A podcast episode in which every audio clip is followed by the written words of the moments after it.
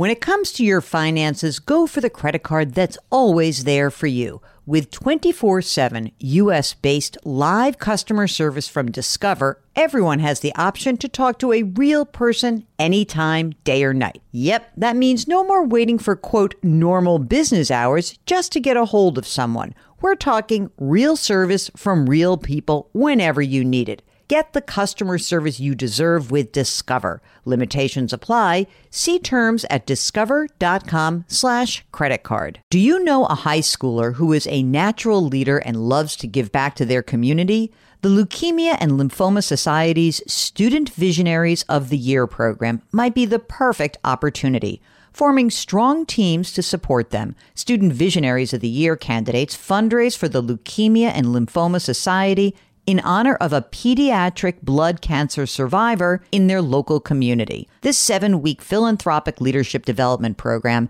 helps students gain valuable life skills like project management, communication, financial literacy, and entrepreneurship. Not to mention, it looks great on college applications. But most importantly, it's a chance for students to engage in meaningful work within their community and make a real impact on the lives of blood cancer patients and their families. Learn more about Student Visionaries of the Year or nominate a student at lls.org slash students. That's lls.org slash students. Welcome to the Jill on Money Show. It is Thursday. What? December 1st? It's December. Yeah, it's December already. Sorry, gang.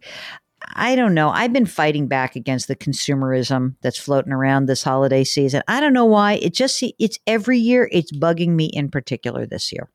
So um, when my friends at the network asked me if I was working on Black Friday, I, I usually do. You know, Mark, I've had like segments that are on evening news on Black Friday. I've done that. I've gone gone on the.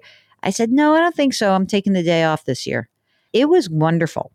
And uh, when it was Cyber Monday and I was doing all of my regular 18 live two way radio hits, and people wanted to talk about Cyber Monday, I said, you know, I don't want to talk about that. You know what I want to talk about? I want to talk about charitable giving. And that is also what I wanted to talk about on Tuesday when I was on CBS Mornings, because I think this is a very weird time for charities. I think a lot of organizations are having this like post COVID panic attack because during COVID, especially a lot of these arts organizations just got hammered. But there was all the government support, right? There were all these plans to help keep them afloat. Now that's gone. And things are not back to normal, quote unquote, uh, in many respects. And so there are a lot of organizations that can use your help. There's a lot of people that want to give towards the end of the year. And we are in like the blistering part of the giving season. So here are some important things to remember as you consider your charitable giving.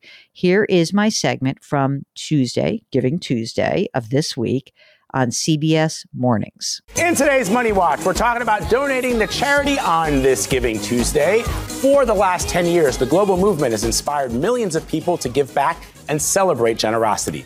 Last year, 35 million people participated in Giving Tuesday, and $2.7 billion with the B was donated in the United States alone.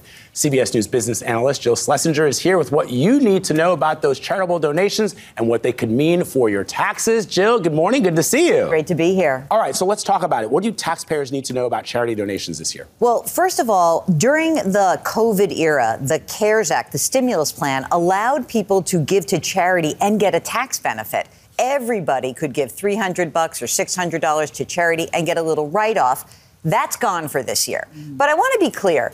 The vast majority of people who give money to charity today and every day, they do not give for a tax benefit. Yeah, they give because true. they want they to want give. To. Exactly right. Yeah. So that's the big change for this year. Okay, so you gotta, go, go ahead in order to receive that tax benefit, you have to itemize your tax deduction. Right. How and do you do that? That's oh, exactly what I was going to Oh, my God, they're so good. What so when we file our taxes, there's two ways to file. One is to claim a standard deduction, and the okay. other is to itemize deductions. Itemize, Itemized seems like such a pain. I know, it is. Uh, and that's why, by the way, only 10% of people itemize. Really? Because the threshold for standard deduction. Because it's a pain. That's no, why. because the threshold for, for the standard deduction is up.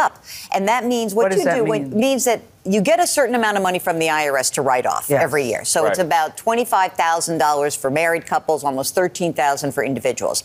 If you add up your charitable contributions, your state and local taxes, your mortgage interest, and all those things add up to more than the standard deduction, then you do itemize. Hmm. Only people who itemize get a benefit on their tax returns for giving. Hmm. Hmm. So that's important. I just want to be clear about that. There's a lot of ways to give. You can give highly appreciated stocks. Maybe your nana died 30 years ago and left you some IBM. You never did anything with it. If you itemize, you might gift some shares of a company to a charity. But not everyone can do that. Again, only 10% of filers actually itemize, and that means only 10% are getting a big tax deduction from giving.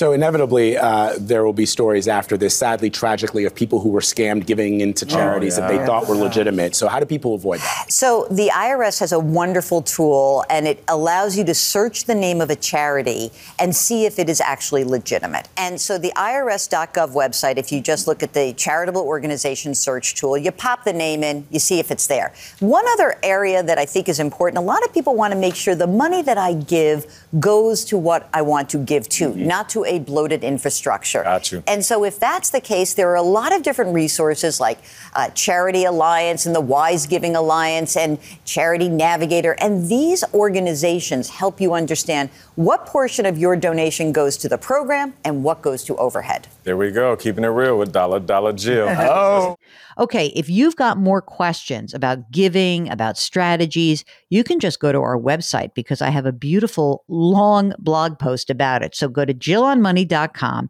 You click on the blog sec- section, and there it is. It says Charitable Giving 2022. Boom, right there for you. Uh, you know what's coming up next, Mark? You know I'm going to do it. It's the year end planning. And I, I think I owe that to everybody. So that'll probably be next week. So check it out. And if you've got questions about maybe the the use of a qualified charitable distribution for you in your life, how maybe you could consider a donor advised fund.